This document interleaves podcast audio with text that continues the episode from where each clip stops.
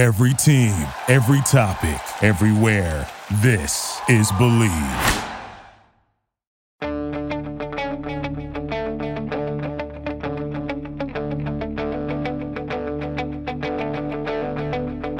Ich warte seit Wochen auf diesen Tag und tanz vor Freude über den Asphalt.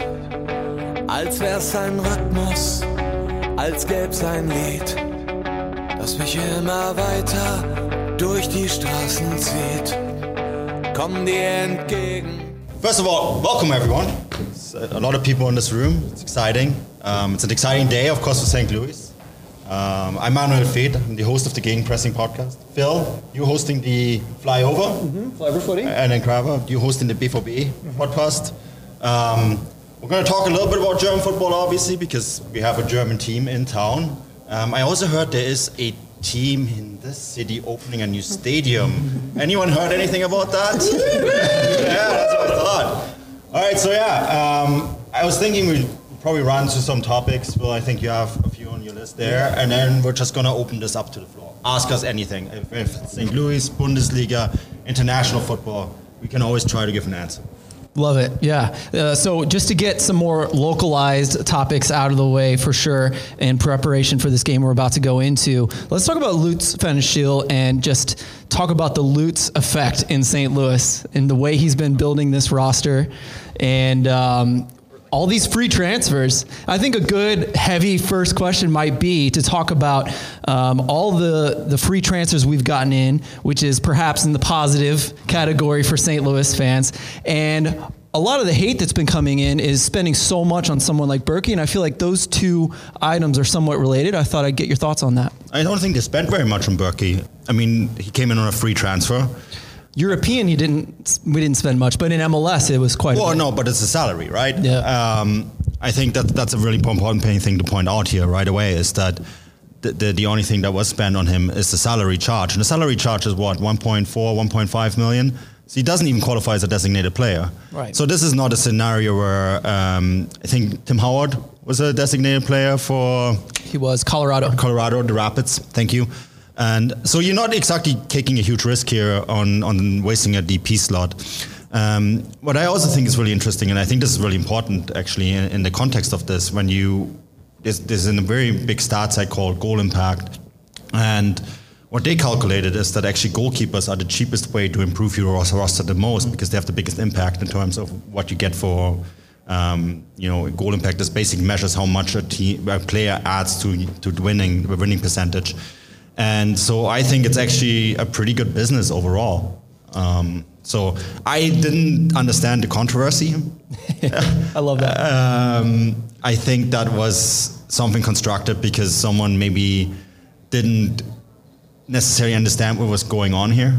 But Lutz is, comes from Europe and he has a different mindset in that regard. That he and he is a former goalkeeper and he thinks that you have to build the team from the back out and that is the, that's the way a lot of German teams do it. You look at Borussia Dortmund, you look at uh, Bayern Munich, they're all built from the back out.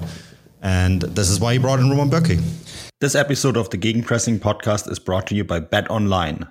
Basketball is back, and Bet Online remains your number one source for all your sports betting needs this season. You will always find the latest odds, team matchup info, player news, and game trends at Bet Online. And is your continued source for all sports wagering information BetOnline features live betting, free contests, and giveaways all season long. Always the fastest and easiest way to bet all your favorite sports and events, whether that's NFL, NBA, NHL, MMA, tennis, boxing, or even golf. Head to betonline.ag to join and receive your 50% welcome bonus with your first deposit. Make sure to promo code BLEAV, B L E A V, to receive your rewards. That's it. B L E A V to receive your rewards. Bet online where the game starts. And Ernst Tanner even said a few weeks ago, even after that controversy started, uh, how valuable a goalkeeper is, and it, it, almost sounds like he's looking at similar stats to what you just mentioned. So, well, yeah, I think it was actually brought up with Philadelphia, right? That, yeah, that yeah. With Andre Blake, that and he is, I mean, talking about a keeper that has a huge impact. Yes, they didn't win they didn't win the the MLS Cup. Um, I was actually joking today with someone about this that uh, if Max Crépeau doesn't break his leg, Philadelphia probably wins the wins the MLS Cup because in McCarthy, a, a goalkeeper that is good at penalties comes in. But I was actually the, the, point that I was trying to make then is then Crépeau with with Crépeau and goal, the Whitecaps would have made the playoffs mm. because it's that's the two or three points that they're missing, right? So I, I don't understand the controversy about it. Um, I mean, you know this cover with Borussia Dortmund. How many years did they look for a goalkeeper that can be even close to Manuel Neuer? Because like that was often the difference between them and Bayern Munich. Oh, absolutely. And and Bürki spent you know eight years at Dortmund and still uh, struggled a lot. And but we we have a top goalkeeper now in the MLS. I mean, I always say we have a proven Champions League player. And going back to Lutz, I mean, he has he's obviously European, but he brings so much passion and he's so involved in this city already. I mean, even going months back, I'm part of this City Futures program where we coach anywhere from six year olds up to 14 at one of a few of the high schools here in the city. And Lutz has showed up to these, just watching kids and, and making sure they're having a good time, making sure we're doing the development right and implementing a good philosophy and making sure that it's community based so that the city is you know taking things seriously and we're making sure that we're want to be a top club in the MLS. I can't get enough of Lutz so far. Absolutely, and I'm curious if you could talk more about um, the players he's brought in and how you think the build has looked so far. Obviously, you, you're in North America, you're covering North American leagues, and so I'm really interested. You're perfect to ask about all the international players we brought in as well as some of the MLS players we just picked up. Yeah, so actually, full disclosure, I spent the morning with Lutz. a little biased as we are. Um, I got to I got to see I got a tour of the training facility, and there is going to be something on on that training facility. I'm, I'm going to work on a feature, and it's going to be very quote heavy. Um, I was very impressed with what I saw. Um, it's not just the roster build, is what I'm trying to say, um, but the roster build is obviously something that's very important. Um, I got an anecdote told today that is going to make it into piece that he's when they first started here, and it's not just Lutz, is the technical director Vin as well, right? And they just drove all over Missouri to try to find talents for for the MLS Next Pro team. And uh, one of the things that they did, they, they ended up somewhere in the outskirts of St. Louis, literally in the cornfields, as they said. and they did pick up a player um, from that team that they scouted that day. But look, there's a lot of thought that goes into this, and um, this is not just something that is cobbled together overnight. They had an extra year where they spent a lot of time looking for talent around in this region, um, where they put together a facility that is attractive for players both from the region, from North America, but also from abroad, right? Um, some of the stuff that I saw today is is what Man City do or Bayern Munich have, right? The facility is on that same level, and that's very, very impressive. Um, about the players that he brought in, you know, I think what what he's looked for is a not too old. Um, you know, he doesn't want to sign anyone who's nearing who's over 25 unless there's uh, special circumstances. Players that are signed on a, on, on a relatively little money. Um, even the one DP that they have, Joao Klauss, he's a player that next year they can buy down, right? Mm-hmm. Um, and as a player who, at, I think he's 25, 26, I think you have the roster here, um, can still increase his market value in the years to come. So that, that's mostly what, they look, they're looking for, right? And Nicholas uh, Gioacchini is another one who they actually didn't think was available. Mm. Um, they were surprised that he was available, and when he was available, they did actually have to change a little bit the way they were going through the draft. But that's a great pickup he's a player who has been part of the U.S. national team in the past, who has a pedigree in Europe, and is looking to repair his career and is now coming to a team that he really wanted to go to. And I think that's the sort of pickups that you will see. And he's done that in Hoffenheim as well, where he worked with Ernst Tanner. And Ernst, you all seen what Ernst Tanner has done with Philadelphia. And I think you will see a lot of similarities here. I think two players that we haven't seen. I'm going on my experience here, but the two players that I haven't seen enough of. We saw a lot of them with City too, so we kind of have an idea of what they're going to look like. People like Ostrák and um, you know, pardon me, Bürki. Of course, we got to see here. But I'm really curious about Eduard Löwen and um, the one we haven't seen yet, Rasmus Alm, who isn't signed until January. You corrected us the other day yeah. on Twitter. But can you tell um, tell us about those two? Well, so I don't know much about Sweden. Same, yeah. uh, I've been told that there was a couple teams in Germany and one team in Belgium that also wanted him. Um, he has he's known him personally, and that's how he's a, was able to get him. Um, I've been told he's very fast, very good player. So I can't say more than that. I'm just quoting. Yeah, yeah. Um, Löwen is an interesting one because Löwen was a player who was with the German uh, youth setups, the national team youth setups. Um, has a Russian passport as well, right? So a really interesting background there. Um, but he is someone who actually was projected to go through the roof, and then there was a few things where he just he needed a reset in his career, and I think this is exactly what's coming here. This is essentially him giving him a platform to reestablish his career, play a few seasons in MLS, and then you know if things go well, you know he could have the kind of impact that Hani Mukhtar had in Nashville. Who, who, same kind of hit background, right? Came over here at 24, 25. Was a player who was always kind of bounced around. Finally found a home. Finally found a place that trusted him, and his market has gone through the roof. And I think with Eduard Löwen, although they're playing in a different position, it's the same kind of impact they're looking for. And I want to talk about position. Matt's going to like this one. Um, he was labeled as a six. We play with, uh, you know, obvious, uh, typically with a, uh, what's the word I'm looking for? A dual pivot, pardon me. And um, so I'm curious what he might need next to him. Like we have a big hole at center mid and right back. Maybe you can come on comment on that as well. But what will we see in Löwen as far as this style of play? Yeah, he's he's more defensive minded, but he can move the ball really quickly through midfield, right? So I, um, I don't know what they're planning to do next to him. I mean, they could also. I think the big focus now is on domestics. Um, I know that they don't know yet what they're doing next. Um, I know that in terms of right back, there there was options at the draft that fell through at the last moment. So they they basically had to go back to the drawing board. But they want something someone young. Um, and I think for a lot of the positions, they want someone young. And it, it, you have to also see that it could be someone from the MLS Next Pro team coming in, mm-hmm. right? Um, that depends on certain players maybe getting a green card, being allowed to stay here. You don't want to waste one of your three left international spots on one of those players. So, yeah, it's going to be going to be interesting what to do there. Um, I don't know. If I knew, I would tell you guys. we break some news right here in this room. Um, but yeah, you mentioned the three international slots, and last time I, we spoke, no plans for that per se. But you want to protect yourself in the draft by having that option. It sounded like. Yeah, and I think it's it's also a nice option to trade away later on, right? Um, so It's not a wasted purchase. No, of way. course not. And they only paid 150,000 um, general allocation money, GAM, GAM dollars, uh, or GABA bucks. Um, so there's, they, they can do a lot of things with it, right? And there might be teams that in the summer want to bring in a big name player, and all of a sudden they need an international spot, and St. Louis has one lying around, and then you can do something with it. Love it. Asset. Well, kind of one last thing about St. Louis, uh, the nerdy questions before we move on to Bayer Leverkusen. Um, you know, the, the five expansion draft players, Joe Keeney, John Nelson, John Bell, Indiana Vassilev, couple interesting, and then the trade away of Lakava for Tim Parker. Couple interesting storylines there. I recently heard some good things about John Bell, who's kind of one of my favorite pickups, but maybe you can speak about the expansion players. Many of us haven't seen a lot of these guys' minutes. and- I know Bruce Arena was really pissed. Good. yes. Perfect.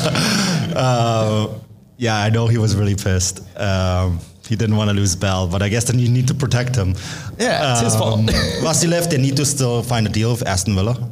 Yeah. Right, they own that player, so they need to they need to buy him. Um, but Bell is one that they're really happy with, and I think a lot of people around the league. I mean, uh, Tom Bogert was another one who commented on on Bell being a really really smart pickup. So that, I think there's a player that people can be very excited about. Awesome. So let's talk about Bayer Leverkusen, and um, we don't. Let's assume we don't know anything about that. That's probably not true in this room. But what what do we expect to see from them today, as far as maybe the style of play? Yeah, I mean Alonso's come in, right? He's changed a few things. Um, he's finally picked up some wins, three in a row now, um, and I think that's the point that you, you see them make quite a lot. That they're four points from the relegation zone, but and you know this cover, they're also only five points from a European spot. Um, it can go really quickly right now in the Bundesliga, and um, Alonso, I think, is finally when, when I talked to him this weekend, or sorry, this week, I guess it's not really the weekend, but um, you got the sense that he's finally trying getting a handle on this team. And one of the big issues Leverkusen's had all season long is that it's a very mixed group of different nationalities and characters. That can be great, but it can also be bad because like that mix sometimes when you have too many cliques in the dressing room means that not everyone always pulls at the same strings and I think that's what ultimately did in Gerardo Seoane. um, who they really liked as a manager. They still highly respect him. Everyone I talked to at Leverkusen said like they re- they really regret having to fire him. Um, and he will land on his feet. He will get another job in the Bundesliga. But they felt because the, the way the group was put together, and maybe they made the mistake of not moving one or two players on in the summer. That happens, right? Um, they felt that it just wasn't possible for Seoane to get to reset the chemistry. And I think that uh, Xabi Alonso coming in as a fresh face, um, with a different, bit, a little bit of a different playing philosophy, the Spanish playing philosophy, right, gives them maybe a little bit of a reset. And I'm pretty sure also that they're going to do a few things in the January window.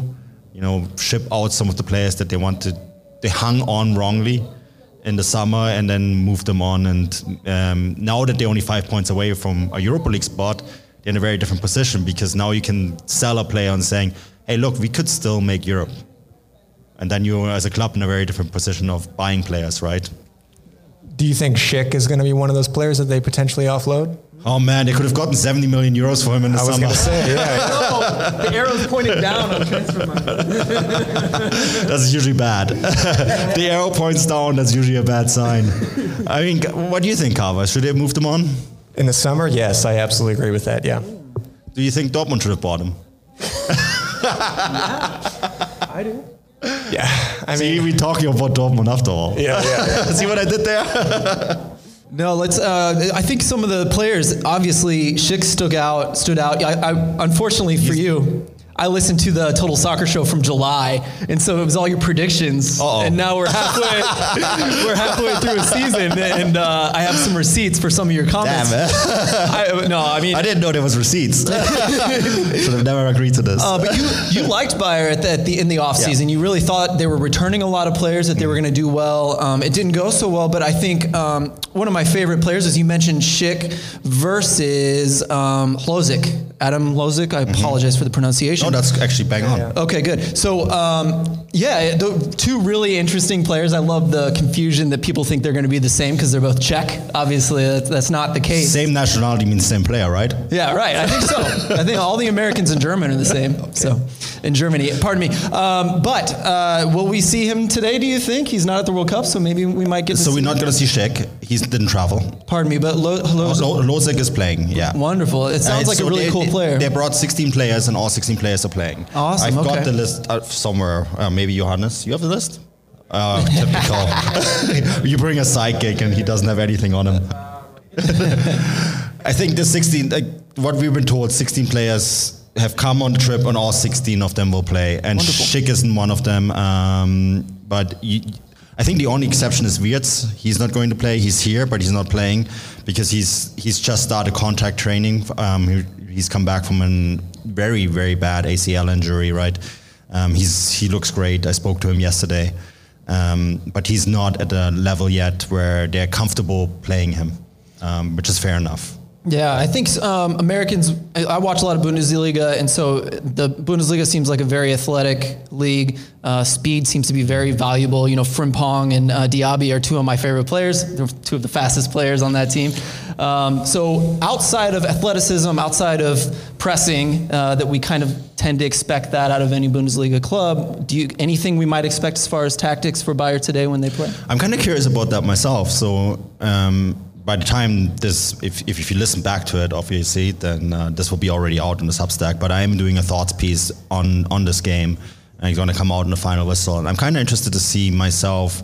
Because the nice thing of sitting in the in the press box is that you have that really nice perspective from the top, right? And you really get a really good idea of how the teams line up and and what it actually looks like tactically. I've seen Bayer Leverkusen on TV I, I, under Alonso. I have not seen them live yet under Alonso, and this is mm. my first time seeing them live. So this is kind of a thing where um, I want to be careful of my assessment because just read my Substack. I like that. That's good. It will I be on there. Just I, I just want to really see what it looks actually like when you have the full perspective of the entire pitch, because you see things off the ball that are that you usually don't notice on TV, right? The, the, the, the camera always follows the ball, and I always like this perspective. You like to see what the, the center backs are doing, what the center, what the center, the double pivot is doing. Is a single pivot? Is a double pivot? What are the right backs? How are they moving? The left backs? How are they moving? Right? What is the attack doing? So.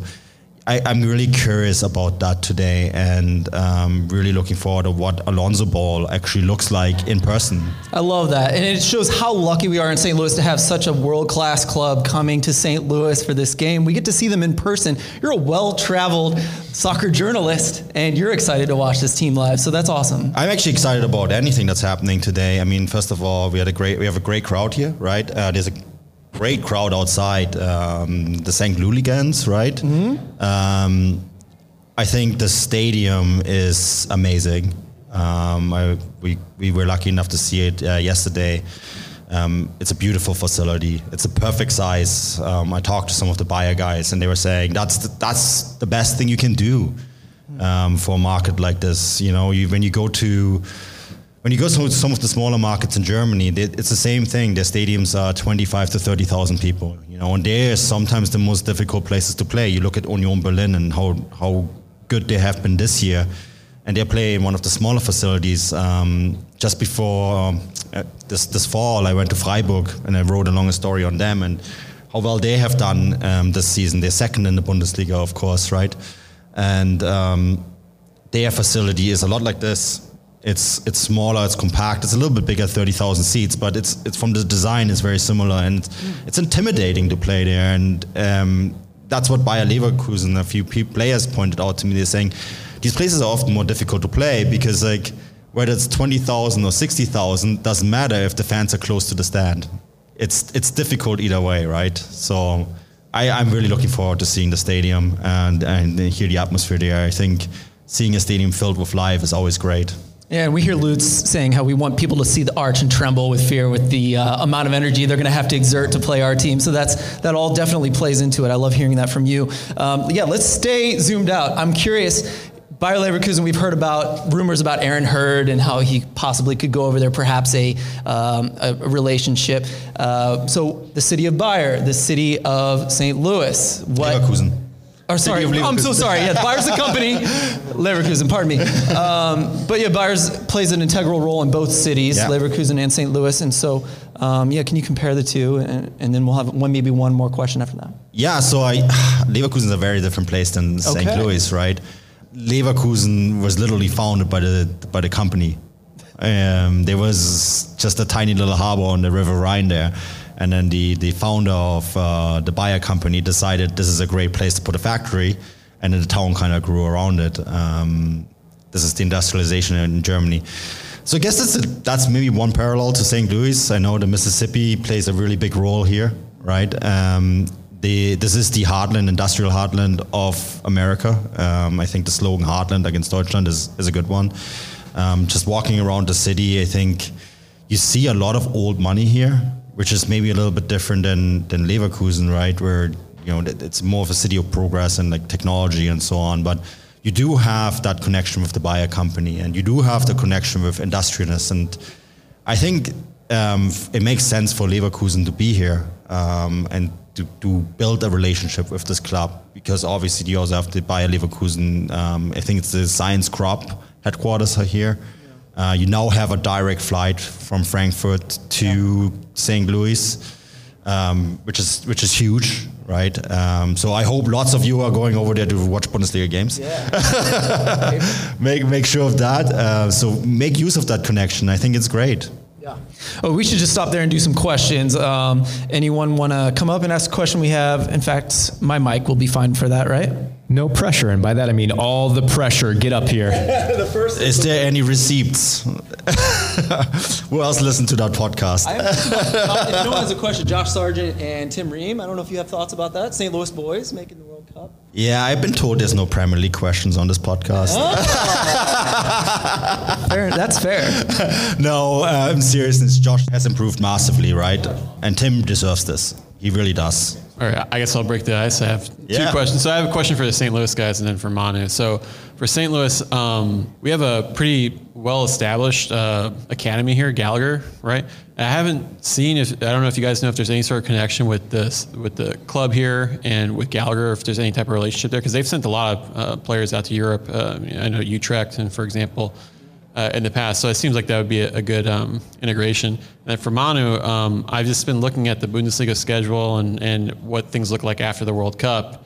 And for teams like you know Dortmund and Bayern, who have a lot of players at the World Cup, do you think the late start's going to help or hurt uh, compared to other leagues um, in Europe? Yeah, so I th- for Bayern in particular, a lot will depend on um, how deep this Germany team goes. I think uh, this this German national team is essentially a Bayern Munich plus, right? Um, Bayern Munich, six, six Bayern Munich guys and a bunch of other guys that also made the team.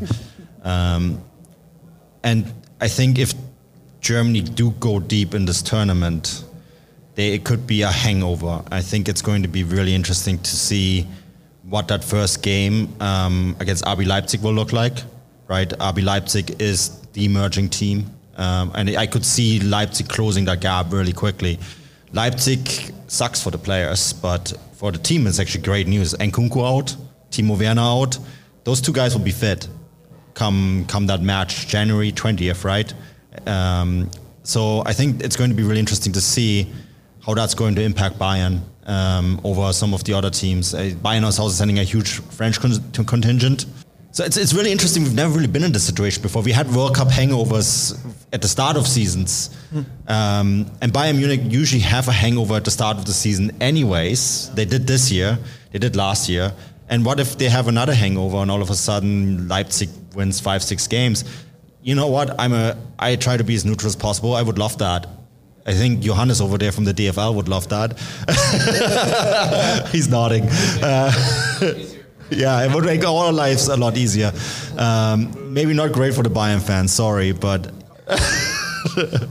but yeah, I guess my, long answer short. It's going to. I, I'm really curious about this too because we just don't know. It's uncharted territory, isn't it? Um, I heard someone here was a fan of uh, Musiala. Yeah. Yeah. Lots of Musiala tweets from this man this week. Um, uh, about St. Louis Scott Gallagher, yes, it a massive academy. That's where Tim Ream came from. Josh Sargent came from. There's a picture of them when they were both like probably eight or something uh, that came out this week. Really amazing uh, to see Josh Sargent as a young kid, little ginger with freckles and red hair. It's perfect. But um, no, it's a bit of a loaded question. But let's just say that Dale Schilly used to be the head of the academy at St. Louis Scott Gallagher, and he now works for City. And so, if we thought that was going to be a bit of a troublesome situation, stealing players, for instance, came out a little bit, you know, about a year ago.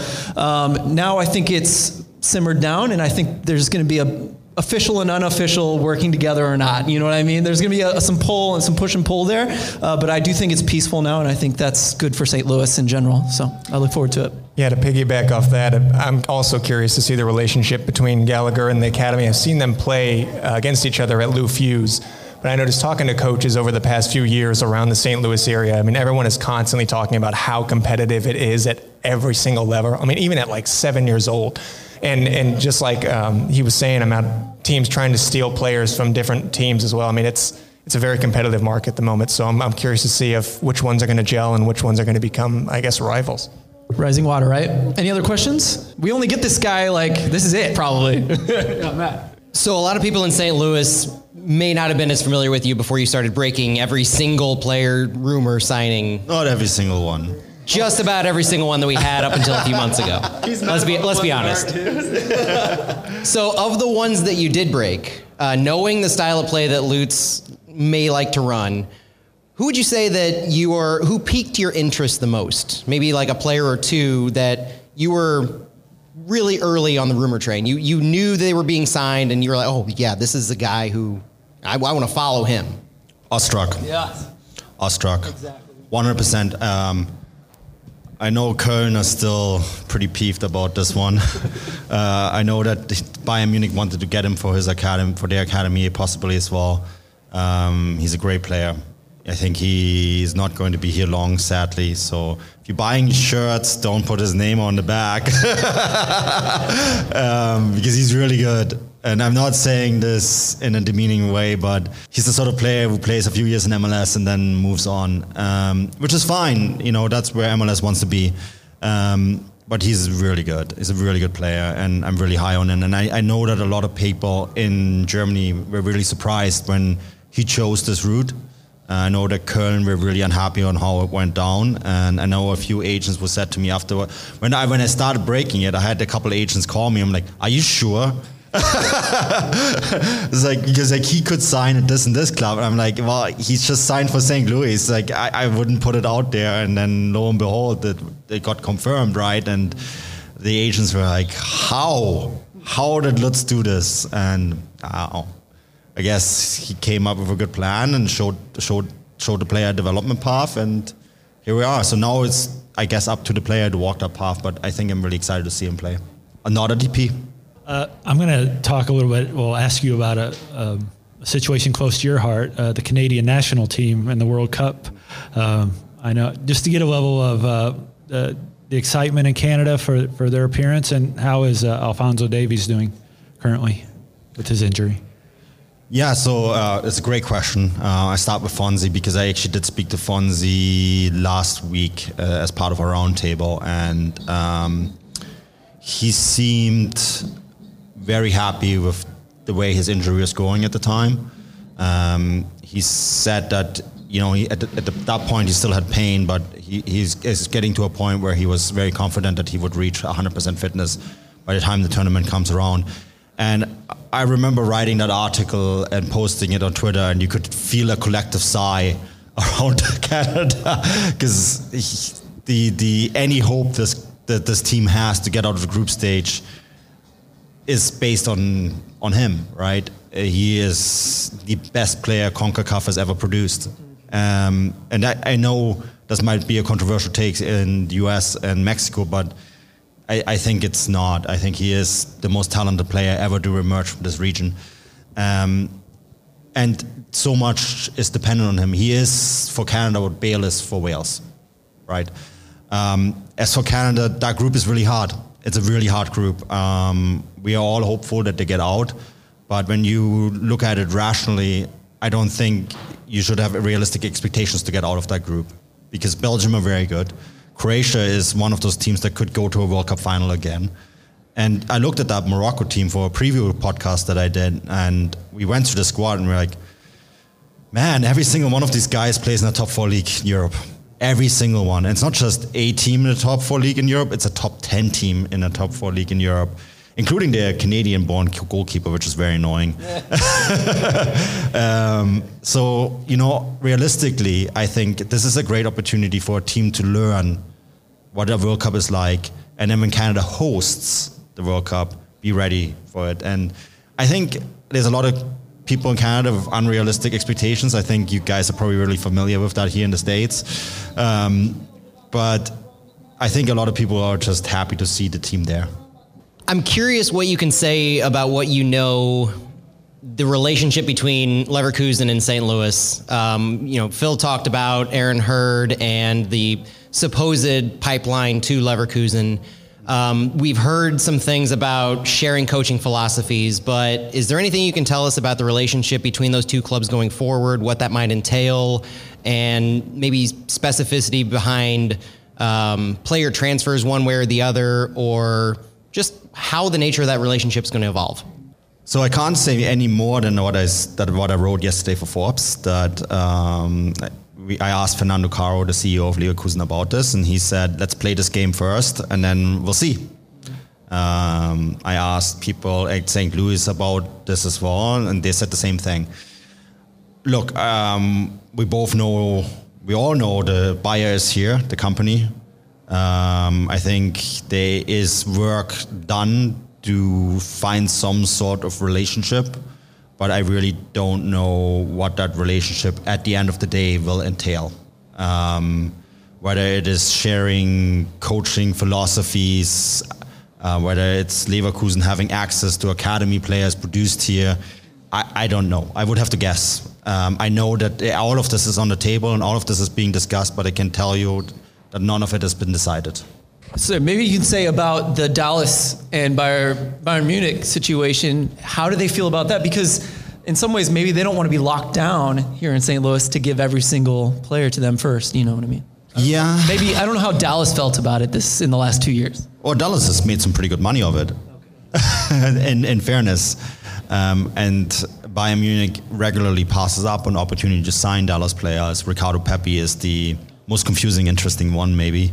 Um, but Chris Richards did earn. Justin Che too. Yeah, yeah. There's a lot, but Justin Che is at Hoffenheim now. Yeah, yeah. But he did go originally to Bayern Munich, and then they couldn't agree on a deal because, like, in the end of the day, Bayern Munich still has to pay a transfer fee. And then when Chris Richards went to Crystal Palace, um, a significant percentage of that fee went to FC um, FC Dallas, right? So I don't actually think that is the worst relationship to have. I know that Bayern Munich um, are looking beyond that relationship now on the North American market. They don't feel that Dallas is necessarily the right kind of club to work with. They had difficulties working with Dallas as well on some of the player transfers. So they're, they're actually considering maybe moving on to a different partnership. Um, but Leverkusen, I, I, I don't know. I don't know whether that's the blueprint for them or whether they just want to work in terms of exchanging ideas on the academy level. I guess, you know, to be quite frank with you, I don't think they know themselves yet. Um, and I think there's something is going to happen because it makes sense. Why wouldn't it? But I really don't know what very much apologize for uh, monopolizing this, but I'm curious, and I, I, do apologize again for. There's this is a very pointed question, and I'm apologize for that. Klauss and Löwen are our designated players. You obviously follow MLS, at, you know, from Vancouver. You you know what the the system, the importance of a designated player is. In your opinion, would you say that St. Louis has wisely used their DP slots on Klauss and Löwen? Yes, they can pay they can pay Klauss down next year. And we don't even know what the DP situation looks like next year. We don't like. I think there is some rumors it's going to change, so I wouldn't really hang up on it, right? Rumors the DP rule could change. Well, you never know with MLS. I mean, um, I, I, talked to someone today who's in charge of the salary cap at an MLS team, and they were they were just shaking their heads.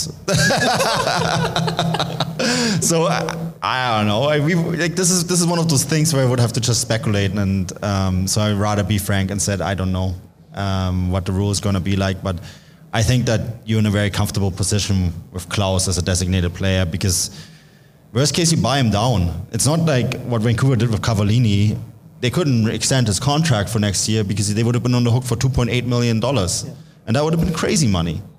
So they walked away, right? Um, which I think was the right thing to do. But when you go back to when the deal was signed, I mean that's a crazy commitment. Um, I don't want to say it's a stupid commitment, but it's definitely one that I wouldn't make.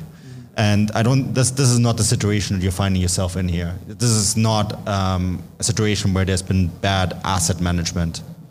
Part of it in MLS speak is that they're being paid um, more than Bürki because of the transfer fees, right? And so the idea that they can be bought down, you're saying that that over the life of their contract is going to play in City's favor a lot better.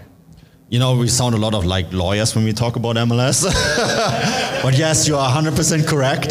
The transfer fee does factor in in the. So if you're paying, let's say you pay 5 million, right? Um, I'm just pulling a figure out out of thin air here.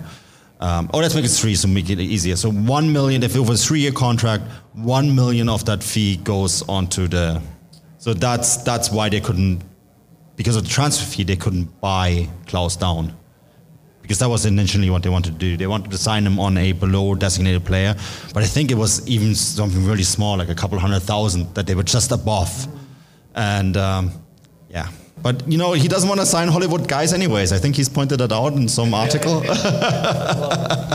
Based on the current players that are on the roster, how would you, uh, what would you expect the city to do for the first year in MLS? So on what they have right now, um, again, I want to see what else they're adding. I want to see what MLS talent is getting added to the roster. I want to see what they're doing with the international spots. I know this league can be hard you know, Charlotte, for example, I think really underestimated with their roster build, what they what this what it means to come into this league.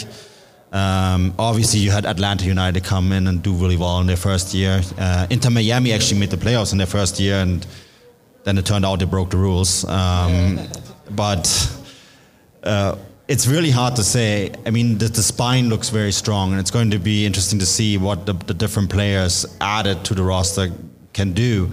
You have to remember, reaching the playoffs is going to get more difficult because you have more teams now, and I don't think the MLS has changed the playoff format because of more teams. So it's getting harder. But I mean, at the same time, I'm pretty confident that what is being put on the field is of high quality, and um, let's see what, what what happens with the roster before we maybe make any judgments on what this team will what this team can do.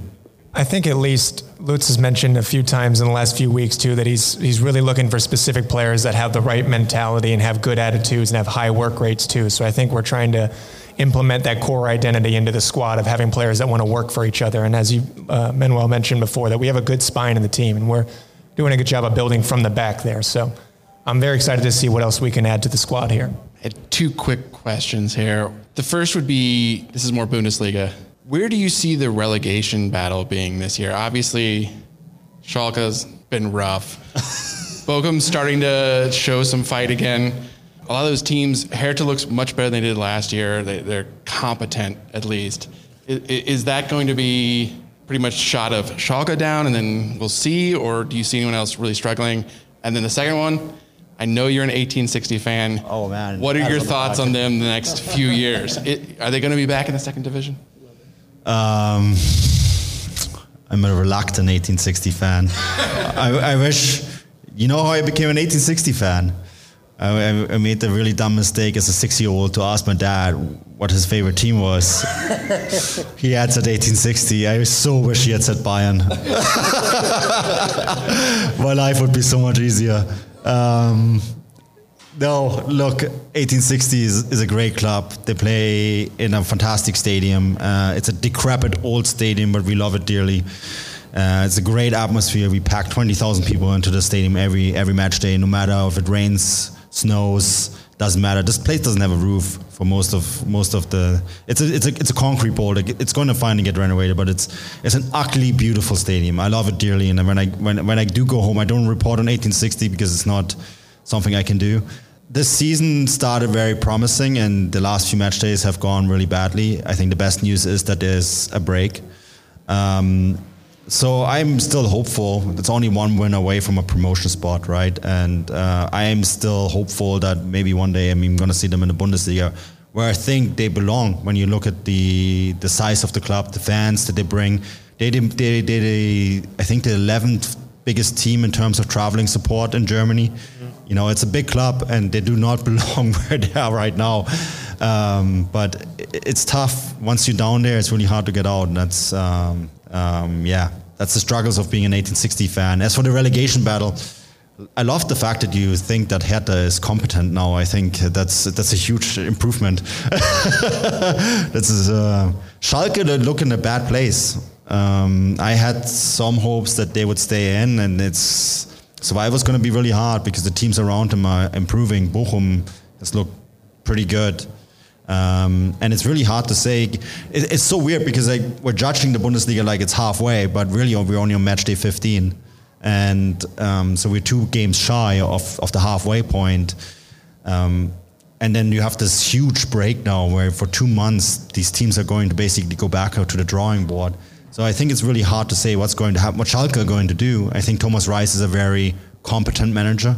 He did turn things around with Bochum. I think he played really good football with a Bochum side that should have been by rights relegated last year, right? Um, so I, I think there's time to turn around, but it's going to be very hard. And as for who else is going to come in there, it's anyone really, you know, f- from Augsburg, Hertha, all these teams some surprise team, um, someone who thinks they're safe now, um, could just slip down. As I said, Leverkusen have four points from a relegation spot and five points from Europe. It's tight. Anything can happen. Hi guys, this might be a bit off topic, but I'm sure you've seen Welcome to Wrexham. And if you have and know about it, do you think it's a good thing, bad thing? Is it a one off or is it a trend that's just starting? I have not watched it, um, but I think Ryan Reynolds should focus on teams closer to Vancouver. There you go. they cost too much. That's the problem. No. No. There's two struggling teams in Vancouver that are crying out for help. I would I would love if he brought back the Ottawa Fire though, or the Ottawa Fury. Pardon me, Fury. Um, yeah, that's funny. I mean, I think that kind of TV sells. It's it's. I mean, it helps that he's the star and then the other guy's a star. But yeah, um, it's good. Sunderland Till I Die had no stars and it was incredible. It was similar, right? So I think it's just good TV. If you got the money to produce a good product, you can make some some headway. and also, it's Ryan Reynolds. I know, exactly. Easy. That was an easy one. We should probably close up though. Um, thank you guys so much for coming out. Um, I want to say thank you because we, we're part of your first. This is a historical day, so we're part of that. I love that. Manuel Veth, I cannot thank you enough for, Yes, thank for you very speaking much. to us. All right, thank you for having me. And I really hope you enjoyed our city. I loved it. So far, it's been great. I love the arc. I didn't die in it. It's great. Yeah, that's true. um, no, it's been it's been great. You guys have been very welcoming. The city of St. Louis has been awesome. Um, I also want to say thank Schlafly. I've been here yesterday. Um, they were really welcoming to made us try a bunch of beers. It's a great brewery. Um, so if you're in St. Louis, come check it out. German approved. German approved. There we go. All right, everybody, have a good have a good game day.